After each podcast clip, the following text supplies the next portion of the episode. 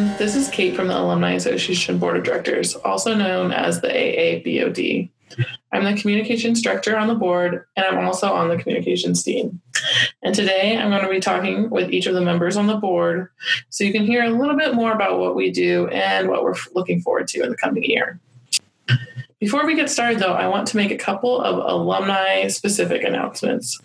First, we just started alumni membership renewals. So if you want to join the Alumni Association or you're already a member, you can fill out that form now to get your membership for all of 2019. This will enable you to go to district conventions and national convention this year. You can find those forms on our website, kkcaa.kkytvsonline.com, or there are some easy links on our Facebook page too. Remember, life members, you still need to renew your Alumni Association membership, but there's a separate form you need to fill out. That link is also on our Facebook page. Secondly, we have Alumni Association elections coming up, and this is the first year that we're doing elections, so that's really exciting. So, if you want to run for a position on the board of directors, check out the information also on our website. Those application materials are due January 15th. Okay, that's all for news and updates. Now let's get to know the members of the board. First up, I'll be talking with Daniel Miller, the chair of the board of directors. He will be attending the Northeast, Southwest, Midwest, and Southeast district conventions this year, so make sure to look out for him there. Hi, Daniel. How are you doing today? Good, Kate. How are you? I'm doing pretty well myself. Thanks for joining us on the podcast. Oh, absolutely. Um, so, to get started, can you um, just tell everybody a little bit about yourself, both fraternally and personally? Sure. So my name is Daniel Miller. I'm the chair of the Kappa Kappa Psi Alumni Association Board of Directors. Uh, this is the second biennium I've served on the board. Uh, last biennium, I was the administrative chair. So I helped uh, with some of the administrative aspects of the board, uh, with its financials, uh, with budgetary projections. I helped to prepare and draft the initial uh, constitution for the association that was adopted at the National Convention in Orlando.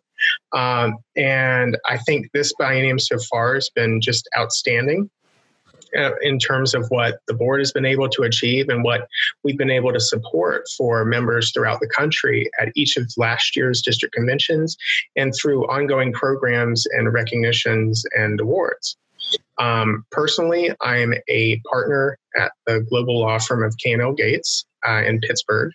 I've been practicing for about a dozen years now. Um, my practice primarily focuses on electronic discovery issues in civil litigation. And I also help to head up my office's uh, pro bono efforts, particularly with regard to protection from abuse orders for uh, indigent abuse victims. Uh, to get into oh, your fraternity involvement, basically, what made you want to be on the board of directors? Well, um, you know, like so many of us, I really enjoyed my time as an active brother, right? And I mm-hmm. found that after you graduate and after you leave your chapter, uh, you do have this pretty harsh transition. Um, I have told several people that um, college is sort of the last time you're geographically close, you're physically close to so many people you care about, right? Mm-hmm. And when you leave college and start your profession and start building a family and a career, it's harder to make those kinds of connections. And um, you do so, you build communities within your neighborhoods, within your work, um, but maintaining the communities that you've built through this fraternity is really important. And I've been lucky to stay in contact with a lot of people who I met in the fraternity, both in my chapter and throughout the Northeast District. And uh, as part of that, my wife and I, Kelly Miller, helped to start the Omicron chapter's local alumni association. And we helped reinvigorate the Picnic on the Mall event that occurs annually in Washington, D.C. Mm-hmm. Um, through my work with that and just talking to uh, others who had served on the alumni board and who had uh, participated very actively with the alumni association i thought it would be great to uh, try to participate at that level and i was so happy uh, to be selected for the board last biennium and i think uh, ever since then, I think we've been on a great trajectory. We've certainly gained a lot of momentum with the new programming we've offered. Mm-hmm. I think this is a really exciting time for the fraternity in general because of the centennial, but also as alumni. You know, we've got more opportunities through the national organization, through all of our local alumni associations, to really participate in so many ways.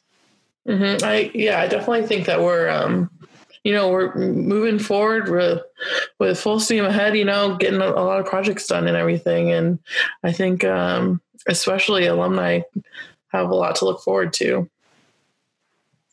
Yeah, I, there are so many ways to participate, right? So if you're interested in working mostly with people from your chapter and in support of your local college bands, you can either join or start a local alumni association for your particular chapter. Uh, if once you're in that kind of LAA, you want to help support the premier uh, musicianship program of the fraternity and the sorority, which is the National Intercollegiate Band, you can uh, push your LAA to participate in the Max Mitchell Grant Program, which has just been started this year uh, and is coordinated by the Kappa Kappa Psi Alumni Association to support NIB musicians and help defray some of their personal costs associated with participating in that band. Uh, so I think it's a really exciting program. A lot of our members have indicated a strong eagerness to help support those NIB members. Many of them were NIB musicians at some point and understand that to participate in the NIB, you have to outlay some personal money. So I think that's the kind of program that really captures people's attention and can help spur both increased engagement among our local alumni associations and increased interest in starting some new local alumni associations. Mm-hmm. Yeah, definitely. As um, chair of the alumni board of directors, can you tell everyone like a little bit about what your role is and um, what you've been focusing on basically this biennium? Sure. So I consider a lot of my work to be kind of uh, handling traffic among all the things we're trying to accomplish on the board. Uh, we've got so many different programs going at once. We're preparing for district convention programs that are suited for alumni interests. And at the same time, we're thinking about what programs we want to have in Stillwater for the national convention. Uh, we're thinking about how to uh, assess new local alumni association applications and how to help support new programs that our LAAs are interested in starting. We're looking to roll out the Brent Cannon Award, which is going to recognize outstanding accomplishment by brothers in uh, careers involved with music education. So we'll actually see some of those awards presented for the first time this biennium. And we're working uh, on outreach to both other kinds of organizations like the Association for Concert Bands and with each chapter's alumni liaisons and secretaries so we can serve as resources and contacts uh, for those different kinds of uh, organizations and chapters. Uh, so, what I see my role primarily as the chair is just to make sure that we're hitting our marks, that we're maintaining uh, focus on the goals and action items we outlined at the beginning of this biennium, that we're not deviating too much on side work and tangents, and that everybody's putting in their best effort. Not that they wouldn't, but making sure that best effort is really focused on accomplishing the things we set out at the National Convention in Orlando to achieve in this biennium. Now, they were very lofty goals, you know, and some of them uh, will ne- never achieve perfection on, right? But that's kind of why we strive for the highest, right? We um, mm-hmm. we want to set those really high goals so that um, when we turn over and uh, are replaced on the board by newly elected for the first time officers, um, we'll be able to pass that baton and they'll be able to achieve even more than we achieved this biennium. So that's, you know, um, that's something I really look forward to is seeing two years and six years and 10 years down the road, uh, what others are able to spearhead and accomplish on the board uh, because of some of the groundwork that we were able to do and some of the initial measures we were able to put in place. Mm-hmm. Definitely. And I just want to say, too, you do a great job of managing our group, I think, too. I always think you have such a good handle on so many different projects because there's eight of us and there's so much going on and you always have a good good mind for all of it so well i think you know that might be lost a lot of times because most people aren't in our board meetings, right? And I think a lot of people don't understand that each board member with their specific roles, responsibilities, and tasks is working every month to accomplish a whole lot. Mm-hmm. So our board meetings, our, our monthly calls, are really updates from each of the officers about what they've been able to get down the road in that past 30 days. Mm-hmm. And, you know, you and the other members of the board are, are very much self starters. You're entrepreneurial and you go out and find ways to accomplish those goals that we set out. So um, when we come together every month and we talk about where we are, it's really amazing how much we've been able to accomplish over the past 18 months. And we're um, going to report uh, again to uh, the fraternity in January for our third quarterly report this biennium. And each time I, I prepare one of those reports, I'm astounded at how much we're able to accomplish and also how much uh, we still have to do right? It, like i said some of these goals will never be able to achieve completely. Um, but that's kind of the point. We want to make sure that we get as much done as we can and we place the next board and our members within the alumni association in the best possible stead to mm-hmm. keep working and achieving further mm-hmm. so you mentioned um, earlier that you're looking forward to what future board of directors do and also you mentioned a little bit about elections so do you have any advice for alumni who are maybe thinking about getting more involved and maybe want to run yeah. So, um, like you said, Kate, this is going to be the first biennium where officers on the Kappa Kappa Psi Alumni Association Board of Directors are elected instead of being appointed by the fraternity's Board of Trustees. So, I would really encourage any Alumni Association member to consider whether their unique skills, talents, and uh, devotion might make them uh, outstanding candidates for participation on the board. Um, I'm not going to lie, it does take a lot of time and a lot of focus. Mm-hmm. You know, um, I, I am really proud of how over the past biennium, and I should say uh, over the past two biennia, uh, the board has held itself to a high level of accountability. We've uh, looked to each other for support, but we've always made sure that um, we follow up and get done what needs to get done. Mm-hmm. Um, so I think if you're an alumnus who's considering, or I should say, alumni brother, a life member, or an honorary brother who's a member of Kappa Psi Alumni Association, and you're considering uh, running for a position on the board, uh, please reach out to some of the current board members and get a sense for what um, our monthly uh, time commitment consists of. Mm-hmm. Uh, get a sense for what our calendars are like. You know, some of our board members really have to dedicate a, a pretty much set amount of time each month, whereas others, uh, it sort of ebbs and flows. You know, uh, let me give you an example. Uh, Kate, I, I, know you are constantly working on the communication stream, right? So you yeah. can probably define pretty narrowly what that band of time looks like per week, mm-hmm. right? Yeah. Whereas uh, a member like uh, a director like Jen Pitts Taylor who works with the uh, programs and professional development activities of the board, um, she really ramps up before the district conventions start and before national conventions start. And then in the fall, you know, she will work on certain activities to prep for professional development programs and alumni centered programming for the next round. But um, there's an ebb and flow there. So um, her skills are really uh, needed and her focus is really required around those conventions. And then um, she can uh, focus on some other things during other parts of the year. So um, that's something to consider, you know, as you uh, understand what the demands of that position are, you might want to consider whether your current work life and family life allow that kind of uh, time commitment. Mm-hmm. Yeah, that's a really great point, too.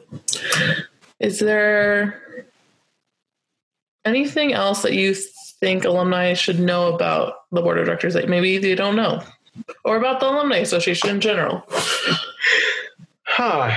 You know, one thing I'd really tell people is if you're a member of the Alumni Association and you have friends who were members of your chapter or members of your district you were close to as active brothers, reach out to them and tell them to join. You know, we uh, these kinds of groups always feel more comfortable when we've got our friends involved. And mm-hmm. I understand everybody has different levels of ability to participate actively. But um, that's one of the great things about our alumni association. You have a lot of opportunities and choices in how you participate. Maybe, maybe one year I can only participate financially, so I can only I really can't devote a lot of my time and attention, but I can uh, provide a donation or uh, uh, maybe send in some money because I particularly love a specific program and allocate that donation toward uh, Kappa Kappa Psi Alumni Association programming in support of that, with that in mind.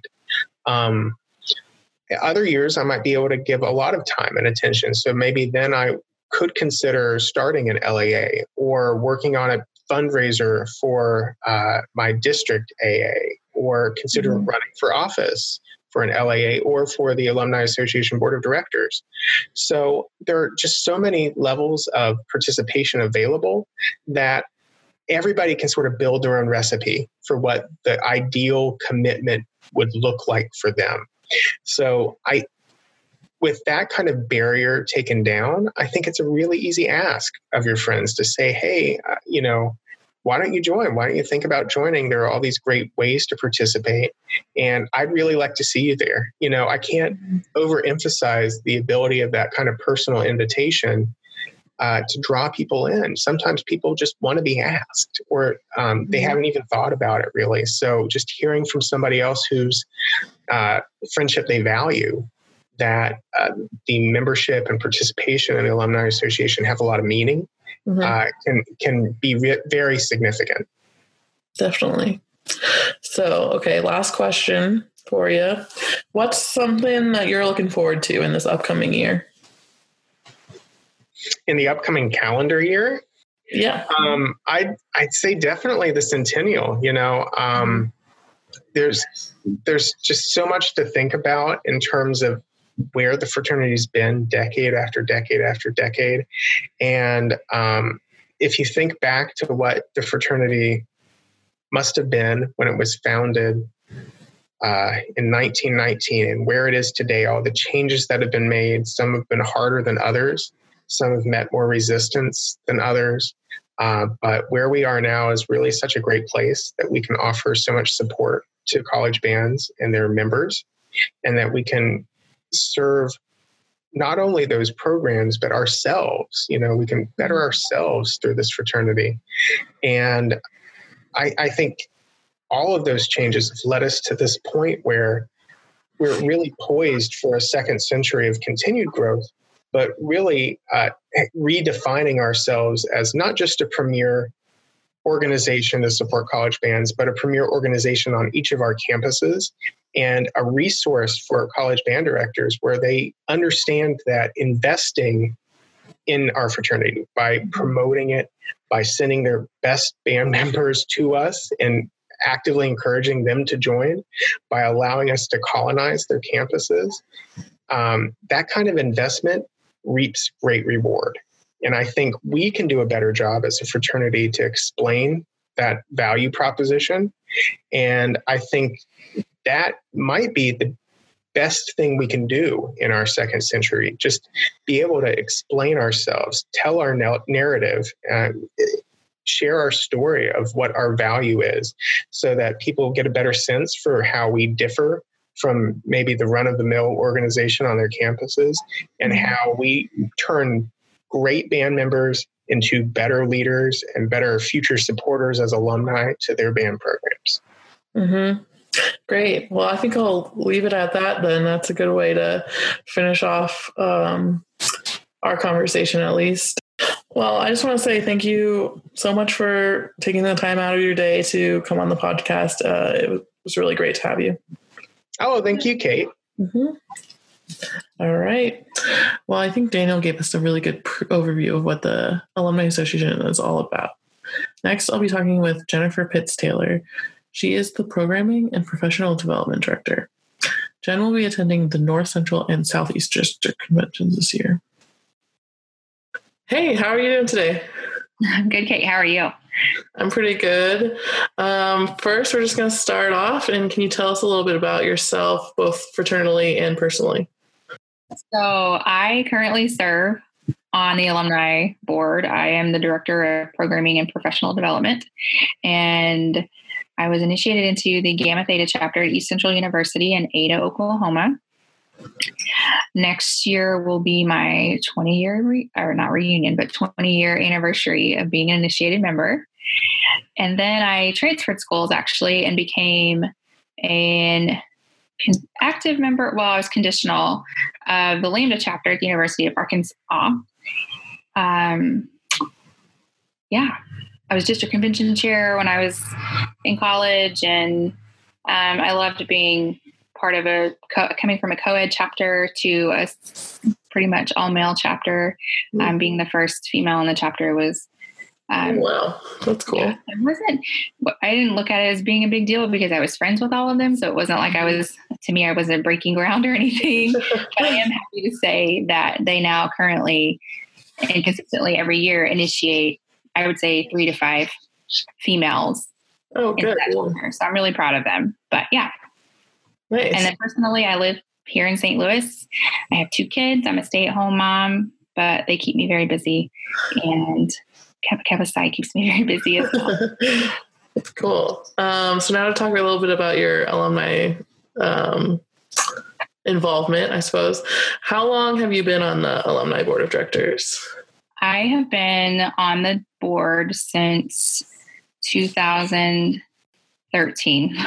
So this will be my sixth, finishing my sixth year mm-hmm. right now. Um, and I will not run for an election next year um, just because I'm ready to um, not necessarily move on. I'm just ready to kind of maybe take a break from alumni board duties for a little while. Mm-hmm.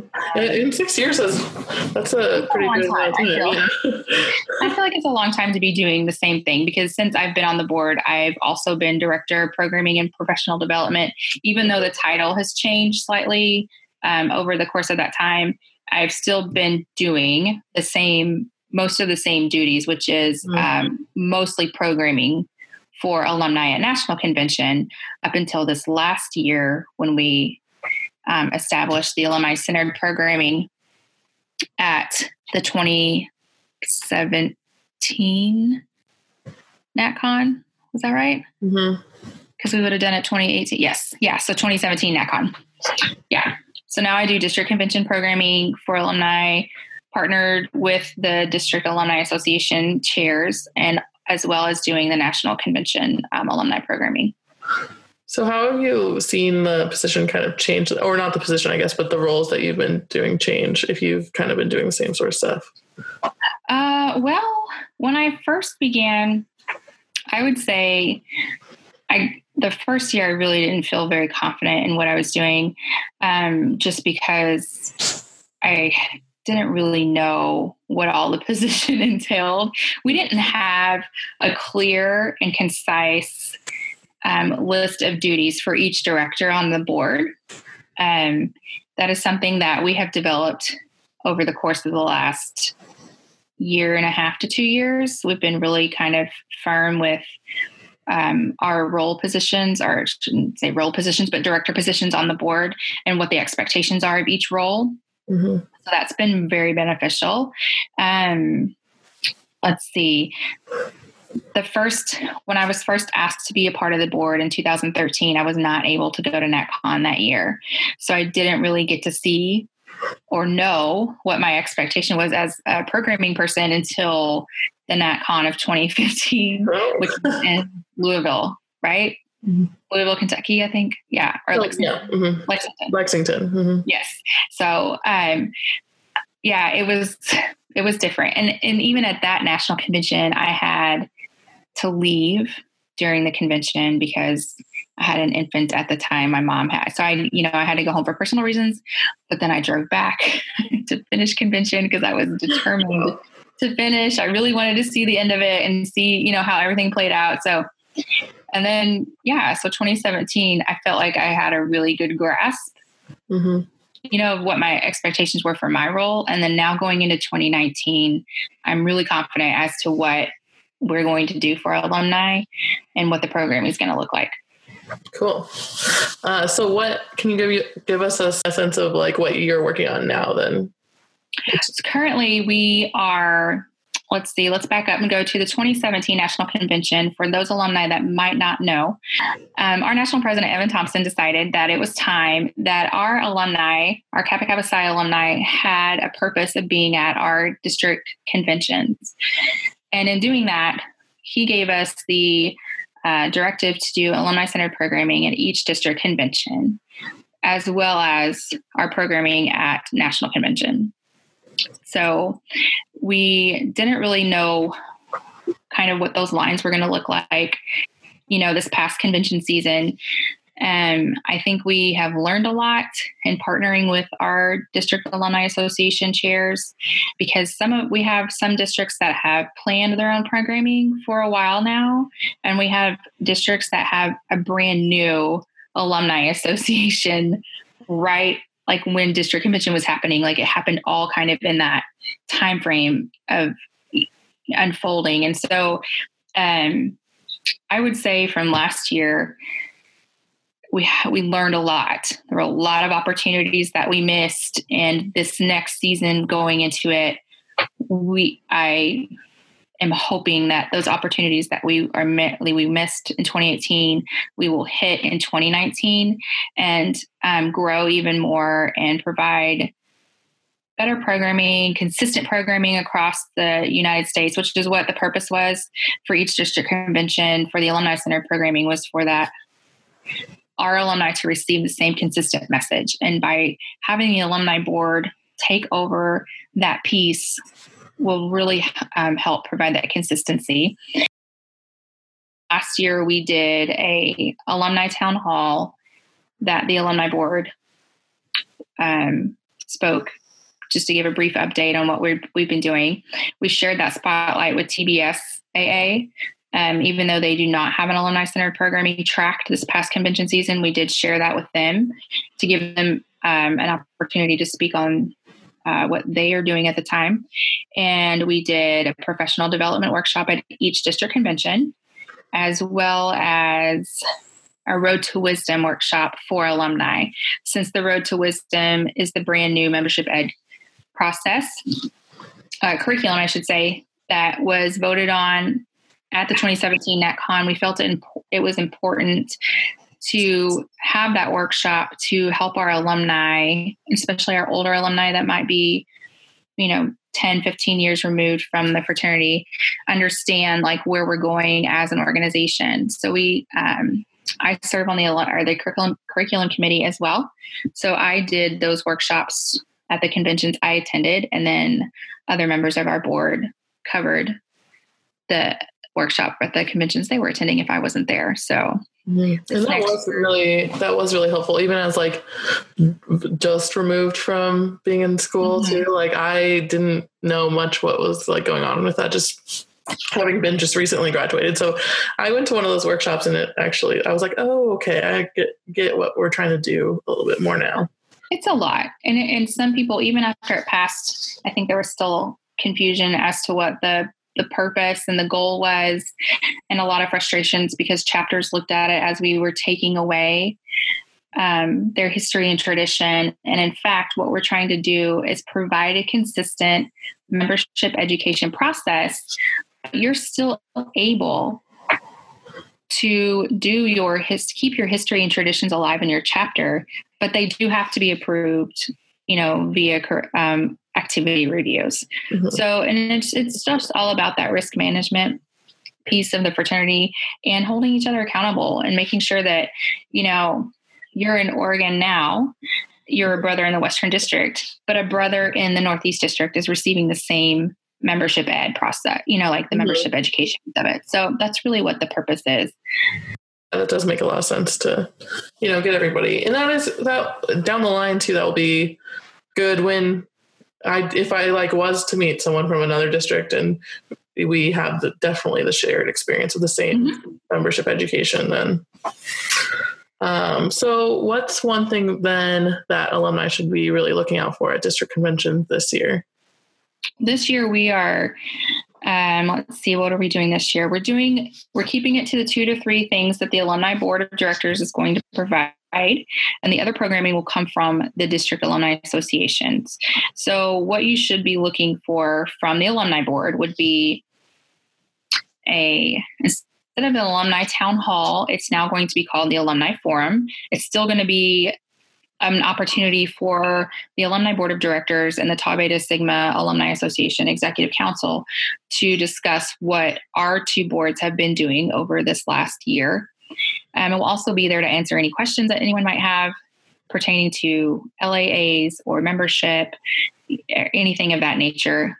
Um, yes. And then the second thing we will be doing, we will still be doing a professional development workshop at each district convention. We are also hoping to do a graduating senior event at each district convention. Some of our districts already have those in place. And I think it might be one or two of them we'll need to partner to kind of help develop those. Um, like Western District does the graduating senior luncheon on Saturday. Um, NED also does something, I think the exact same thing. And then like Midwest does something on the Friday night of convention, you know, so every every district kind of has its own little thing that it does, but we want to make sure that those things are actually happening so that because those graduating seniors are member, you know, we want you to come and join our alumni association. We also want you to join your local alumni association. That's how you're going to be able to stay involved and stay in the loop with what's going on with the fraternity. All right, I just have one last question for you. What's something you're looking forward to in the upcoming year? I am looking forward to I'm I gotta tell you right now, I'm feeling really good about where we are with convention programming because this year it's been different in that I've been able to see what the district council proposed schedules are. Um, and then I also have we have a guide that's very similar to what the district presidents have to fill out for convention planning that the district alumni chairs have to fill out as well. And i so so far i feel like everything's going to be said and done by the end of january and it's going to be great. If not before then. Mm-hmm, that's really nice yeah. Knock on wood yeah, just that convention. I'm really excited for convention season this year. And I think once we have everything in place, it'll be a really great season. It'll be really successful. I would also like to note that I think we are going to working be working on surveys specifically for alumni at our district conventions. Um, I'm not quite sure yet how that is going to play out, but it is something that we have been speaking of since National Convention. We're very interested in what our alumni have to say about our programming, and we really want their feedback to help better um, better plan for future programming. Well, it's been it's been um, it's been great to talk to you and hear what you've been working on and everything, um, and I really appreciate you coming on the podcast. Thank you for having me. I really hope it wasn't too much of a train wreck. I think it was great.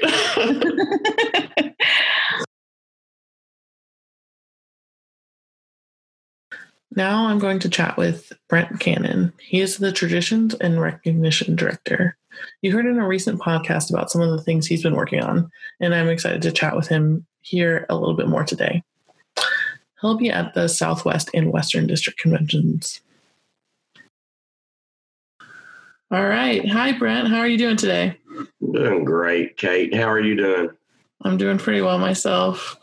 Um, if you could just start off and tell us a little bit about yourself. Well, I became a member of Kappa Kappa Psi through the Gamma Phi chapter at Stephen F. Austin State University, which is in Nacogdoches, Texas. That's East Texas. Uh, in 1984, actually, the spring of 1984. So that was a good long while ago. So I've been around for a good long while probably longer than you've been alive.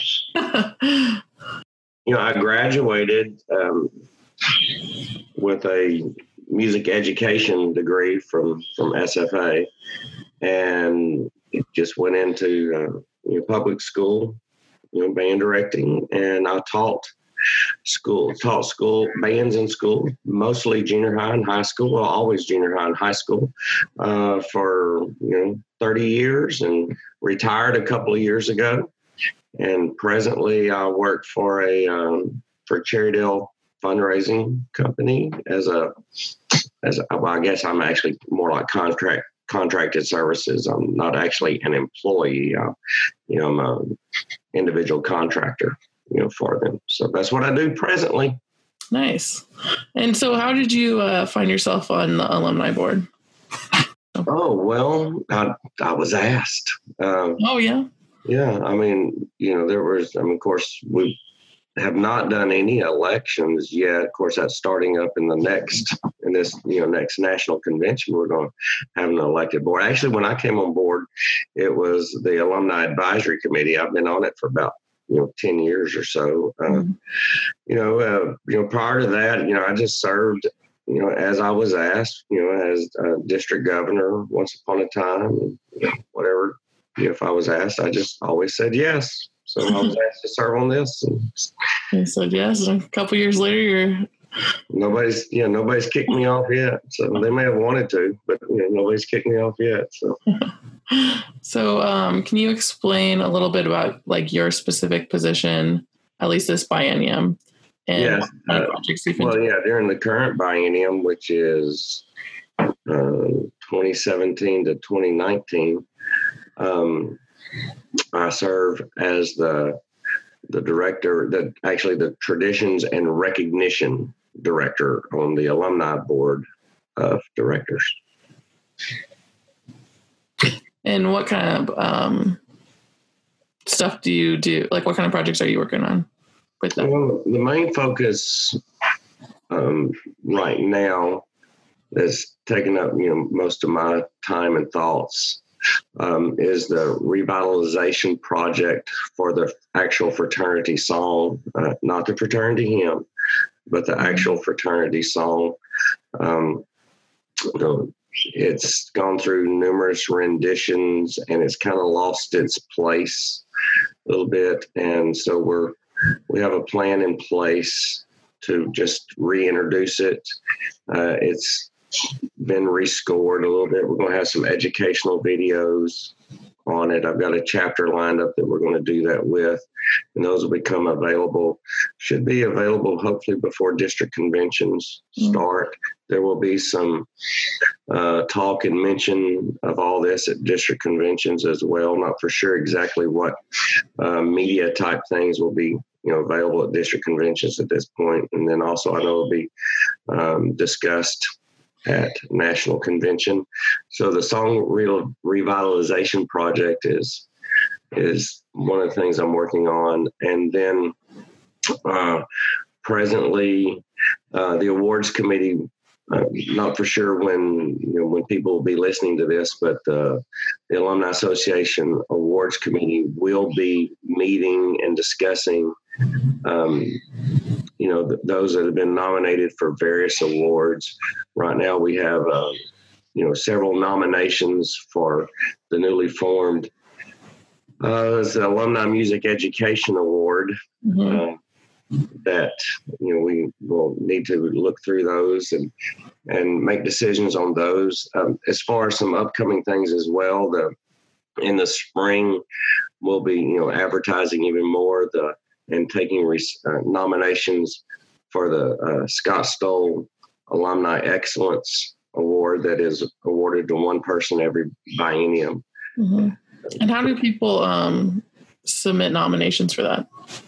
Why do they submit nominations for the Stoll Award? Or how how do they do that? Well, how do they do it? It's all the information is online. Actually, the site is up and active now. They just go to the you know the Alumni Association website or to the National Fraternities website. They can get to it that way and just go under awards, um, membership, or, or one of the tabs at the top and just find where it says awards and then the Scott Stoll it takes them right there and all the information is right there um, you know of, of how to proceed on nominating you know somebody that they feel like is worthy for the award. Over the last three we've had three recipients. So this will be the fourth biennium we've done, uh, and I would think I think the average is usually somewhere around six to eight, you know, nominees per biennium. And believe me when I say, I mean, I've I've read through every single one of those over the last three bienniums, and there's some amazing work, some amazing alumni doing amazing things uh, on behalf of usually their home chapter. Mm-hmm. Um, and and believe me, there's there are numerous people who've not received it in the past that probably need to be nominated again. And so we can consider them again because we only pick one person, you know, per biennium for that, you know, really outstanding and very prestigious award. So mm-hmm. I think it's a very high honor to, to receive that. And it's certainly named after someone um, who is very deserving of that name recognition. You know, Scott Stoll is a past president um, someone I admire so much for the work that he's done for many, many years on behalf of the of, of the fraternity, you know, serving as national mm-hmm. president, but then even beyond that. And so, uh, you know, that's um, I just strongly encourage our, those listening to you to go seek out that information and you know start thinking about people that they can nominate for that award. Yeah, great. I um, hope a lot of people listening will do that. Um, back to the fraternity song. Is the plan then for that to for everyone to sing that at national convention? Well, you know, I, am not exactly for sure. you know, the entire scope of the plans. I do know that uh, in the once we get into 2019, is that I will be getting with a specific chapter and maybe some others, you know, that are close by that want to participate as well. And we're going to do some different recordings of it. There'll be a little bit of history and background about it. Um, and then some recordings of each one of the individual parts you know the singing parts and then uh, you know then singing it in various forms as well to just help chapters have a better chance of knowing how the fraternity song goes. Uh, and then I do know that some of it may be available at district conventions, just depending on each district convention, how much time is available mm-hmm. any at certain moments during the convention to maybe show some of those videos. But then I also know that uh, they will be out and it will be certainly well advertised through social media about it. And uh, I do believe at national convention there are going to be some some time set aside to discuss it, talk about it, sing it, work on it, and to really try to bring it back to um, it, it's not being designed to replace the hymn. This has nothing to do with with the hymn. Mm-hmm. I, I, love the hymn. Uh, that you know, but the song the song was around you know before the hymn and um, it's just kind of gone by the wayside. And a lot of of alumni who are you know very active in our in our fraternity still you know do miss singing that, and so. Mm-hmm. Um, and it would be nice to have it um, be more widespread. People, you know, chapters singing it. Yeah, there, there's there's there's pockets in the country and places in the country where it is still sung. Uh, some chapters that still sing it. Mm-hmm. But you know, I was really surprised over the last two to three years um, as I've kind of asked around that how many places it's not sung at all, and some districts where it's quite obvious that many chapters and many alumni have no idea that there is even a fraternity song, let alone know how to sing it. Mm-hmm. So anyway, that's just kind of the the motivation and the it was just to bring it back. And so, I mean, as the director for tr- traditions and recognition, um, you know, I mean, the the fraternity song's a big tradition that we're fixing to lose if we don't really do something now, you know, to maybe bring it back. And anyway, those are my thoughts on that. That's that's kind of what's occupying my time at this point. Nice, yeah. That's I'm really excited to you know see see that and hear hear how it um uh, hopefully everyone's singing it by the by the end of the year right and we do have a the uh, at the um, award side of this we do have a couple of new awards that um, they're not formulated yet. It's just the thought behind a couple of, of new awards um, that will be hopefully getting developed maybe over the next four to six months uh, would kind of I think be a time frame for that. Great. Um, so I just have a couple, like two more questions for you. Okay. Um, the next one is so what's a piece of advice that you have for alumni that want to get more involved? Well, I would I would say seek out a local alumni association. Mm-hmm. Um, there there are a lot around. You know, there are quite a few. You know, uh, chapter based alumni associations. There are some that are regional based to serve a larger area, uh, the district alumni associations as well. I would encourage you to plug in with that. Um, you know, to, you know, you know, to be officially, you know, still connected to the association. Um, I mean, to the to the uh, fraternity. I mean, there's some benefits that go along with being, you know, a member of the Alumni Association. I mean, first and foremost, it just marks you as someone who is still interested, someone who still cares about the, the fraternity. Believe me, that when I graduated back in 1987, uh, I mean, seriously, my last thing I did was attended the 1987 National Convention. I just finished my year as district president. I had just graduated. Um, you know, the convention was in July at the University of Michigan. When I was done with that and I was headed home, uh, I was coming home to my first teaching job, and I thought I was done with Kappa Kappa Psi.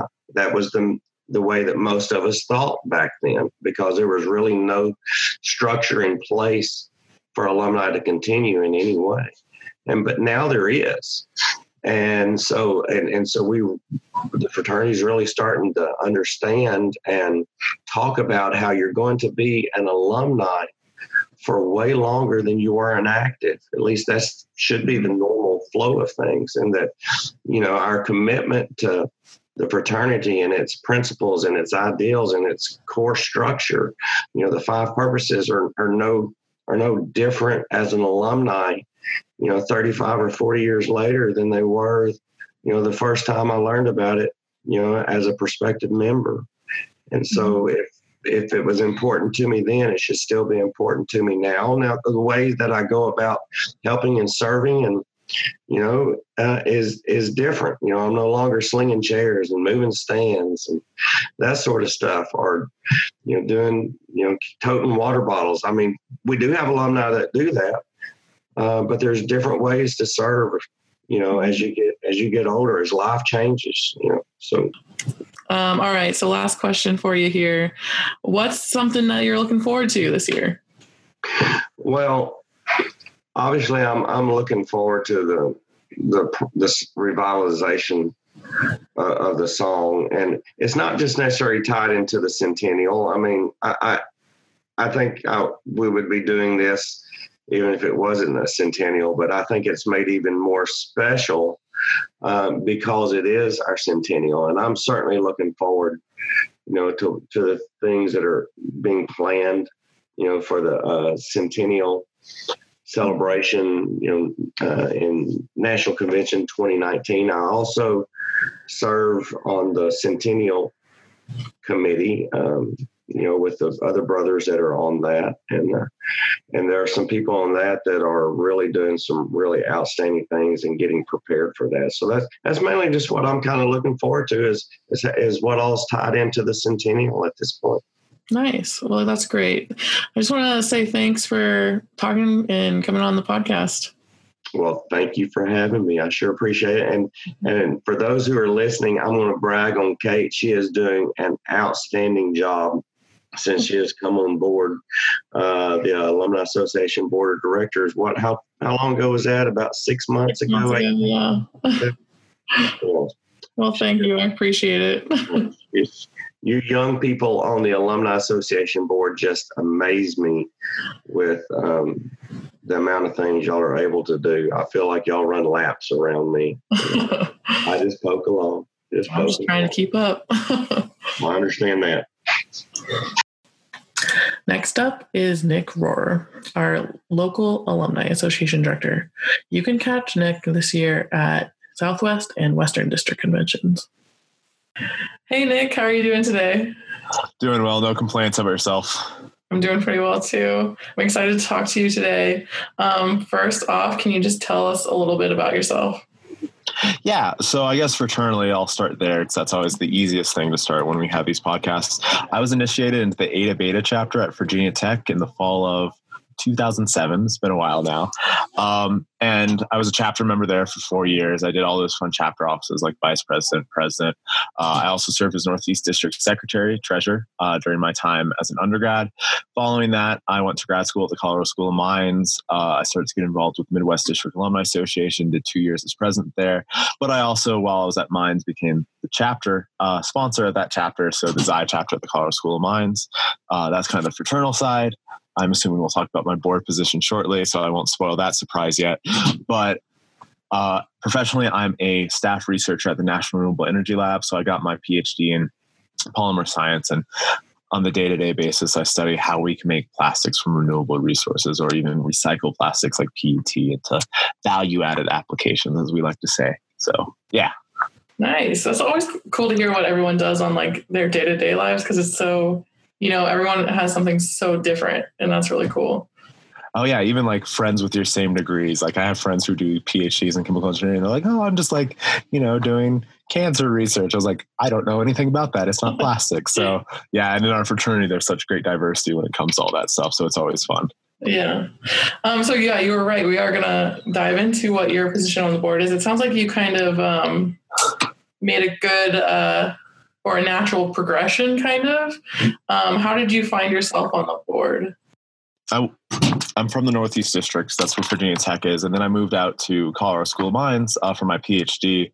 And I took like a year off from the fraternity. Uh, but I went to a Midwest District convention because I was like, oh, this will be fun to see a different district convention. And when I was there, I kind of got swept in. I became like their KKPsi member at large for the Midwest District Alumni Association. Uh, because it was smaller at the time. And then I became the president the term after that. And when I was doing that, I just kind of realized like, oh, there's so much more collaboration we can focus uh, you know, work together across our district alumni associations. I was really good friends with Sarah Fitzgerald, who's president of NETA now and was president of NETA then, and then Emma Ashley. We kind of started talking, collaborating ideas, and I think that's what initially led me to apply for a, position on the Alumni Association Board of Directors. So for the past while, uh, this has been applications and it was determined by the board of trustees so i applied for two terms in a row and i've been luckily appointed for two terms in a row. This year as many of our members know we're actually moving to an election cycle where our alumni are going to elect our uh, officers. So hopefully i'll get reelected. I am going to run for something but that's how i got involved and kind of stayed involved because it's been fun watching the alumni association grow. Nice. That's very cool. Can you tell us a little bit about what you do for your specific position on the board yeah, so my first term I was director at large, and this has kind of been an evolution from that position. And right now I currently serve as the LAA director. So I know the Alumni Association is terrible by having 500 acronyms, but LAA stands for Local Alumni Association. So one of the ways that we've been trying to increase alumni involvement has been by establishing LAAs. They can either be chapter based, uh, regional based, or district based. And so my job is to help LAAs with the renewals uh, help them collaborate amongst themselves, uh, and really just do everything that's LAA focused. So, in the first part of my term, we completely did redid the renewals so that they were a better resource for alumni associations, making them one and five year plans. And now we're working on expanding our resources. But basically, anything local alumni associations me, I work with our new LAAs as they kind of make their application and almost colonize, if you will, in uh, the active parlance. Um, but yeah, so I work with LAAs is the short answer. so if someone was wanted to form an LAA, what would they have to do? So they would have to get a group of people together. We do have joint uh, local alumni associations with Tau Beta Sigma Alumni Association. Uh, but they'll have to get about five people together and really start to figure out what they want to do as a local alumni association. So, do they want to focus on the chapter maybe they all graduated from, or do they want to create a regional experience for alumni? Uh, right now, we do have six district based local alumni association, so we're not going to take any more district based applications. But once they do that, they'll reach out to me and we'll be like, okay, that's great. We're really excited. And we'll send them the link to our application, which, as I said earlier, is a one and five year plan. So really, they kind of have to start thinking about the projects they want to do as a local alumni association, what their purpose is, and define their scope. And it's a pretty easy process at the end of the day. They submit an application, then, as you know, Kate, we'll all go over it as a local, as an alumni association board of directors, provide them feedback, kind of iterate on that process sometimes, and then usually we approve the local alumni association pretty easily uh, and say, we hope you do great mm-hmm. things. Yeah, exactly. And I mean, if you don't necessarily want to start one too, everyone, you can try to find one in your area. There actually is a good spread across the whole country with um, LAAs. So there might be one near you. Yeah, we have our uh, six district based LAs. And I think one of the things I want to put out as a disclaimer, and this is something that we're always involved in the conversation, but even if you are from the Western District, as you may know, you can be a member of the Northeast District, or I was from the Northeast District, I became a member of the Midwest District Alumni Associations, or you can be members of both. We don't limit how many alumni associations you're part of and supporting uh, kind of the mission of each alumni association. So we have one for every district, which is great. And like you said, uh, we have a lot for regionals. And even if you weren't initiated, Xi does not have a alumni association. But if they did have one, we could have members who weren't brothers of Xi. We don't place that restriction over on our local alumni associations if they just wanted to help support that local chapter. So yeah, I think uh, all that information is up on their website right now that they could go find the contact information for who's ever in charge of that local alumni association in their area. Mm-hmm. That's a really good point too. It's like if you, especially after graduation, you know, if you're moving, or I mean, any time in your life, if you're moving somewhere new, it's a good time to like reach out to people who have had similar experiences to you. I mean, we're all brothers, and like you know how you can connect with a brother right away, even if you haven't met them before. It's so nice to have that in a new city. So that's another good thing for um, about local alumni associations for sure. Yeah, and I think that's like one of the just the surprising things is uh, even as a young alumni, I don't realize this, and even as an older alumni, I'm always just like surprised. Is like you'll meet someone like I think when I met you, it's like, oh, Kate, you're great. Like we have the same sense of humor and all this stuff, and it's partially because like we were in this fraternity, like we have very similar core values, which I think make it so easy. So yeah, alumni are always a great way to kind of get your foothold in whatever new city you're in. I feel like. Yeah, definitely. All right, so I have two more pretty like more concrete questions that I'm going to ask everyone, or I guess I'm going to ask everyone all of these, but you know, the the first couple will be very different. Um, okay, so first, um, what's a piece of advice that you have for young alumni? I think the advice I have is really find out what works for you. The alumni experience is different from the active experience. I feel like some of our colleagues on the board will say this as well. Uh, you're not going to be going to day to day meetings. And sometimes you might even need a short break from the fraternity afterwards. Uh, and the Alumni Association will always be here to kind of accept you into our fold. So I guess it's just figure out what works for you. Maybe it is starting an LAA. Maybe it's just being lightly involved in an LAA. Maybe it's going back to your chapters, alumni weekends, whenever they have them. Uh, you have a whole new career to deal with when you're a young alumni or maybe graduate school, which I know that terrifying fear because I did it for four and a half years. Uh, so find out what works for you in your new life because life after graduation is going to be quite different. Uh, it's exciting and fun, but find out what works for you. Great. Yeah, I think that's really true. Especially, you know, as alumni, we have a lot more time to kind of figure out what how we want to be involved. So it's okay to, you know, take a couple years and figure out personal stuff and then dive back in or do just like start lightly. You know, it's it's easy to find your own path. Yeah, I've never thought about it in that term that like we do have more time to think about it because when you're in chapter, you're like, I have four years. And like I was someone who wanted to be chapter president from day one. So it's like I have to work my way up to chapter president like not quickly, but I have to work my way up. But yeah, you have a time limit. yeah. So it's like, uh, I have this time. So I think you're right. Like you can come back and you know maybe you don't want to be on the alumni association board of directors this term but you can come back and be on it in two terms four terms. Same thing like mm-hmm. if there's people out there listening to this who want to run for national council national council is always going to be there. Uh, you can go figure your life out and come back to it. Mm-hmm, mm-hmm. Um, great yeah so okay last question i have.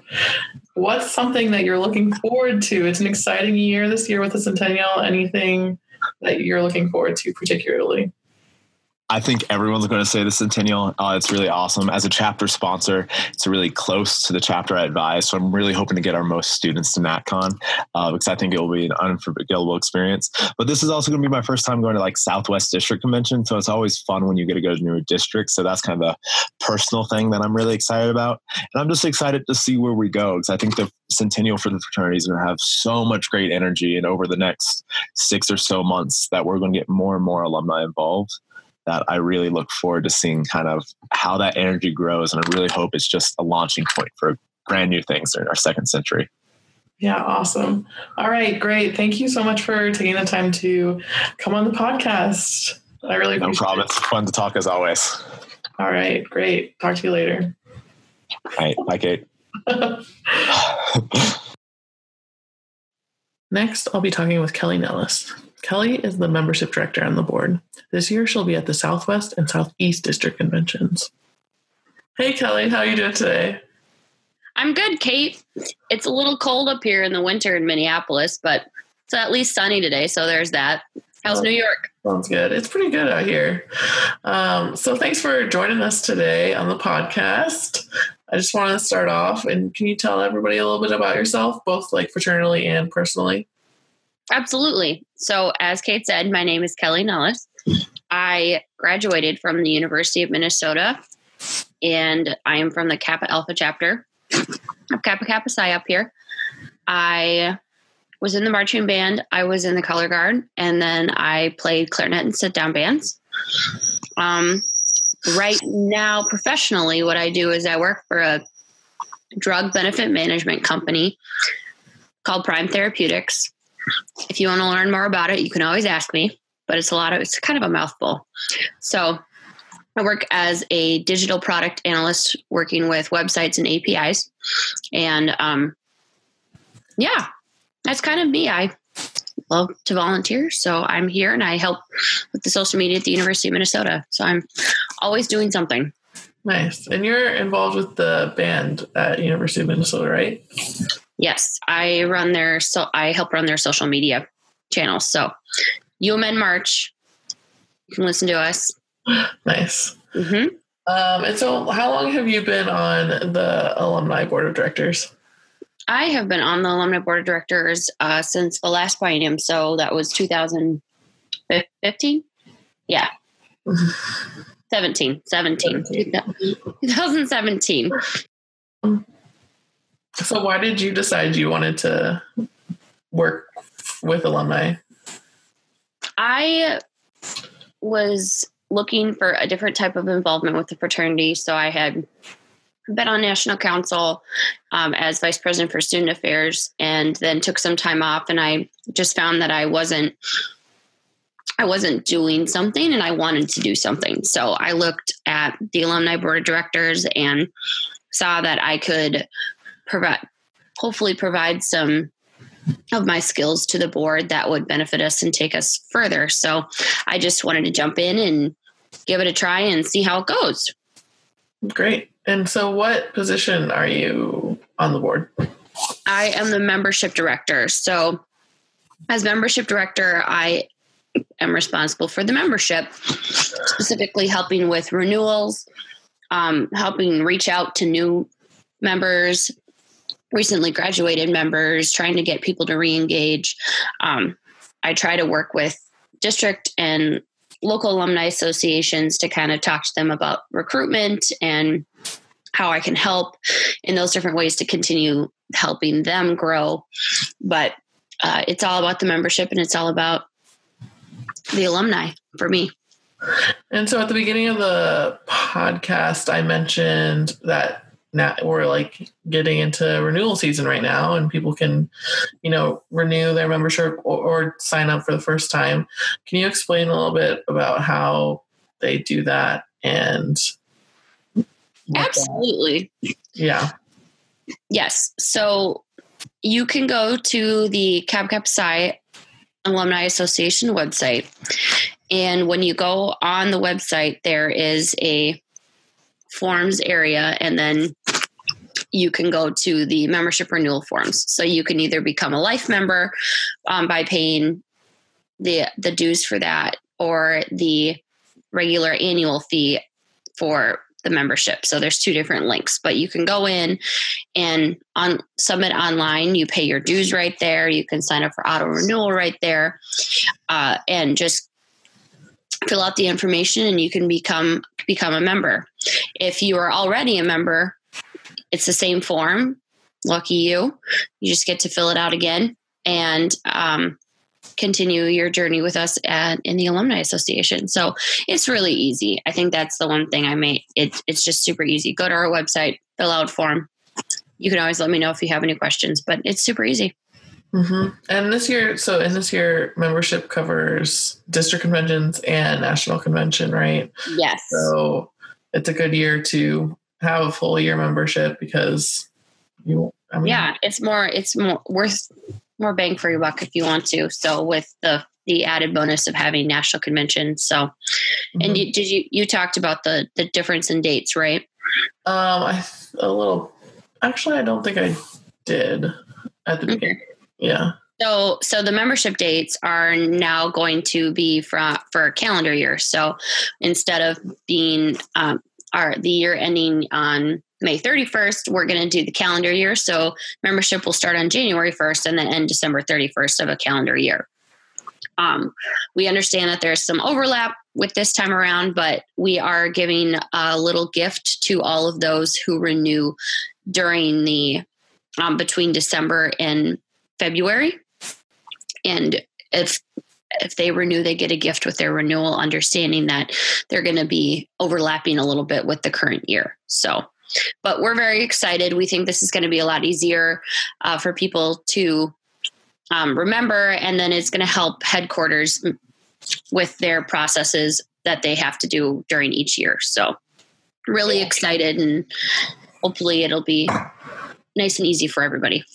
I do think it's easier to remember, you know, just like January every year. well, yeah. And I, that's like some of my memberships are always in the calendar year and I just kind of go, okay, I need to do that. I like, you know, yeah. it's a memory at the end of the year. So I so I'm glad you agree because that's kind of how I see it. So yeah, once you get a little bit out of like the school calendar year flow, it's like yeah, it makes makes sense. Yeah, as alumni, we're definitely not uh, unless you're in education, you're not we're not living. I mean, I don't mm-hmm. I don't live by the academic school year. So yeah, I totally agree. Mm-hmm. So um, I just have a couple more questions for you. How can alumni get more involved this year? This this year is special with the centennial, and but the ways that an alum can get involved don't change from year to year. So there's a lot of opportunities. Just uh, just so many opportunities. I'll try to keep it short. So if you, it can range from being, you know, somebody who wants to receive our newsletter to somebody who wants to be on our board of directors, the national council, be a governor. There's all sorts of volunteer opportunities. But as an alum, you're like, I don't, you know, I don't want to do leadership. You can be involved in so many different ways. You can, as an alum, you can sign up for our Encore newsletter, which you, our communications director, send out. Uh, we try to send that out at least every other month, but it's a really great digest of what we're up to. Um, you can just become a member of the Alumni Association or a life member of the Alumni Association. And with that, you get the podium that Robert Bratcher puts together and has great articles that you can consume. And then attending district convention if you you know if you're a member of the alumni association you can come to district convention. And that is just a whole different learning experience and getting reacquainted with other alumni and so and those sort of things. And it's kind of a nice little trip. It's a small it's not a vacation it's a small little trip and kind of a nice weekend break. At least that's why i like going to them. It's a nice little weekend break. And to but see then, people you know and to see other brothers you know from your past and everything, you know, get caught, caught up with people. It's pretty nice. Well, yeah. And sometimes they're in like, they're in central locations where like it's a good halfway point for some people. So when they're different states and those sort of things, you can be like, well, let's go to district convention because it's halfway point for all of us. And then you get to see yeah. everybody there. Yeah. So, uh, and then same thing kind of with that national convention like coming to see brothers so that's that's the big shebang this year we're going to be having a lot of stuff so i think i think i'll tease that for now and then and uh, follow up with that in another area, but uh, district national convention is really, really, really good and very exciting. Similar to district convention, but lots, lots more brothers.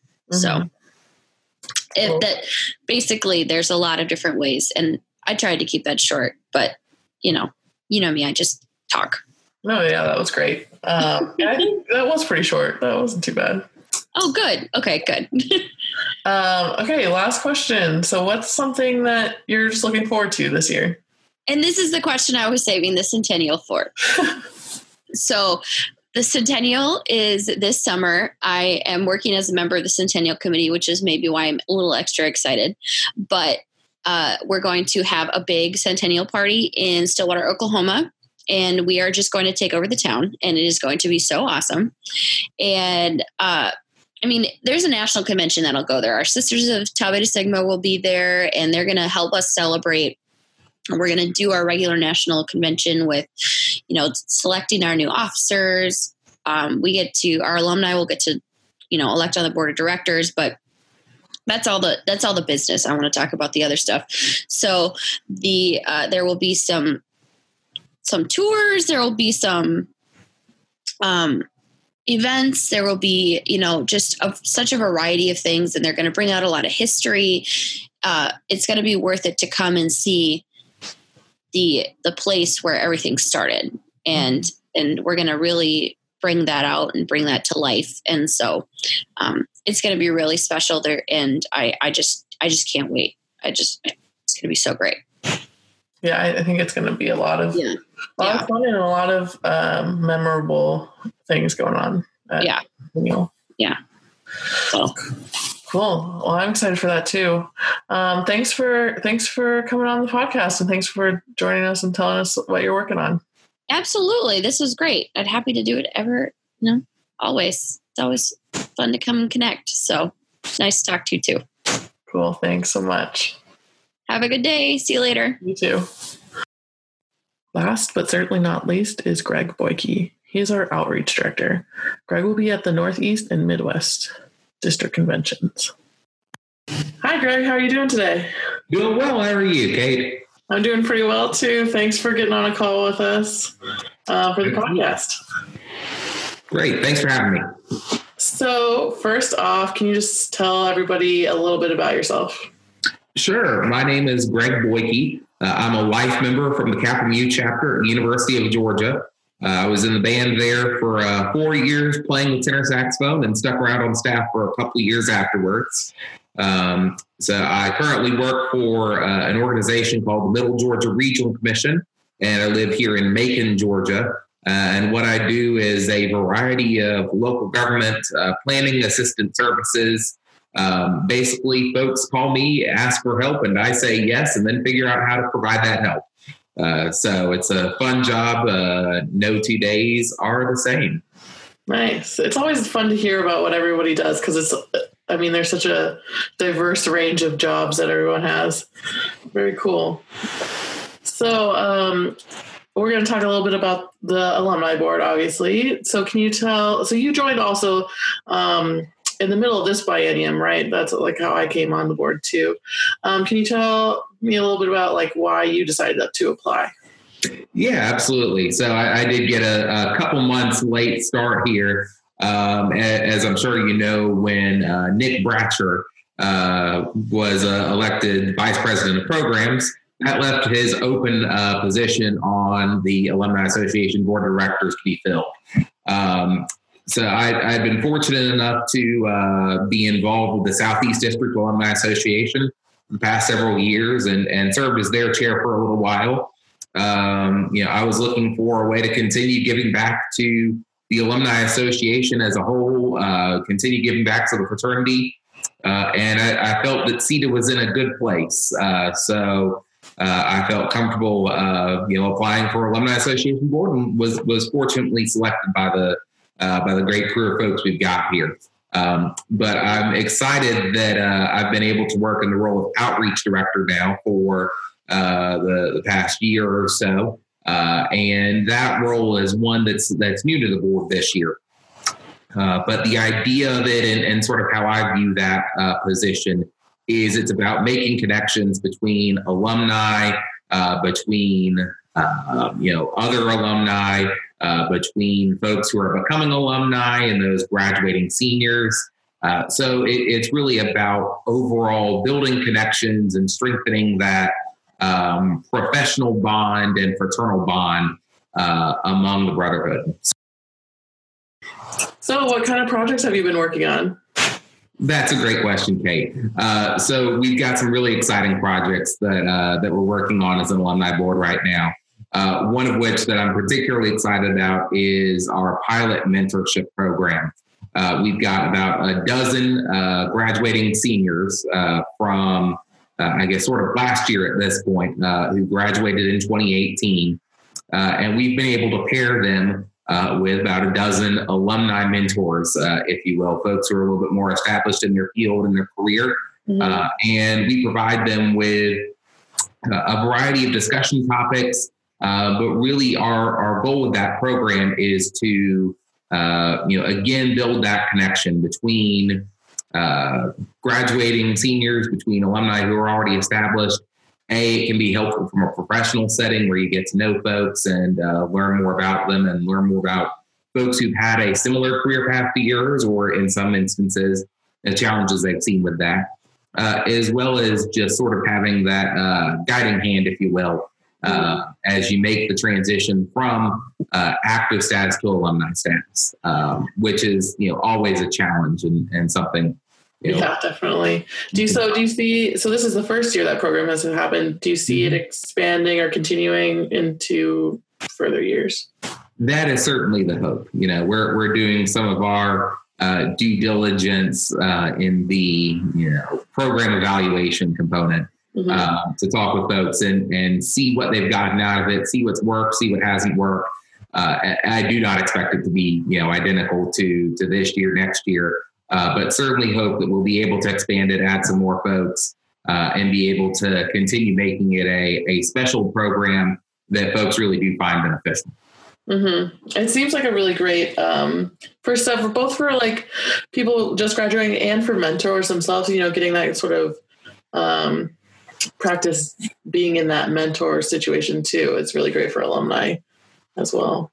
Yeah, I, I think so. And we had a uh, a great variety of alumni uh, who volunteered and, and who wanted to participate, and, and so I was very excited to see so many willing to uh, to be a part of it. Cool. Yeah. All right. I just have a couple more questions for you.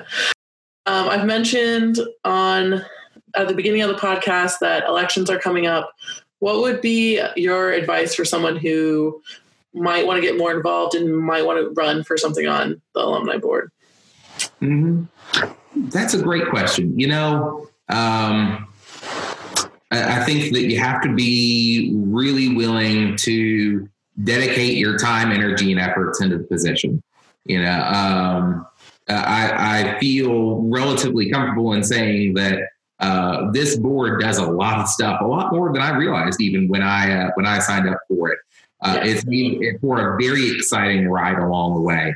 Um, and you know, the more uh, great, energetic folks that we can have uh, who come in with strong ideas, with a you know, work ethic and a desire to really make a positive difference and enhance the alumni experience. Um, you know that that's what we're here for. Uh, and I, I, think that if you come with that desire and the willingness to work for it, uh, I, will be excited to uh, to see what we can do as a uh, board going into the future. Definitely, I totally agree. Cool. Okay, last question. This is a fun one, hopefully. hopefully. What's just something that you're looking forward to in the coming year?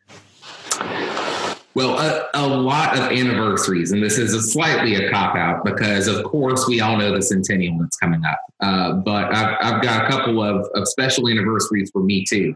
Uh, this April marks uh, not only my 10th anniversary as a brother of Kappa Kappa Psi, uh, but also my chapter's 20th anniversary of existence. Oh my gosh, uh, that's awesome. So, you know, uh, I've, I've, been, you know, closely in contact with with a lot of my fellow brothers from UGA uh, for quite a while. You know, my uh, my family uh, is still you know among my best friends uh, even today.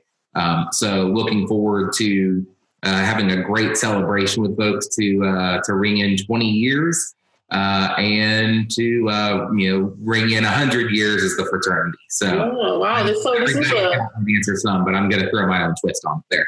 Yeah, this is a big uh, kind of special year for you, especially then. That's It great.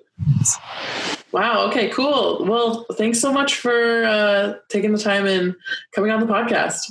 Absolutely. Thanks so much for having me, Kate. Yeah. Talk to you later. All right. Bye bye. I unfortunately wasn't able to air- interview Erin Cooper this time around. Erin is our musicianship director, and she has been doing a lot of amazing work to get our new Max Mitchell grant program up and going so that alum- local alumni associations can support NIB musicians. We'll have to get her on a future co- podcast to talk a little bit more about the work she's been doing. Erin will be at the Northeast and North Central District conventions, so also make sure to say hi there. All right. It's been great talking with all of the members of the Alumni Association Board of Directors. And I hope you've not only learned a little bit more about the members of the board themselves, but also about what we do and what we've been working on this biennium. Remember, if you're an alumnus and would like to join the Alumni Association or are considering running for a position on the board of directors, go to our website at kkciaa.kkytbsonline.com to find out all the information that you need for those things. Thanks for listening. Happy holidays, and remember to keep striving.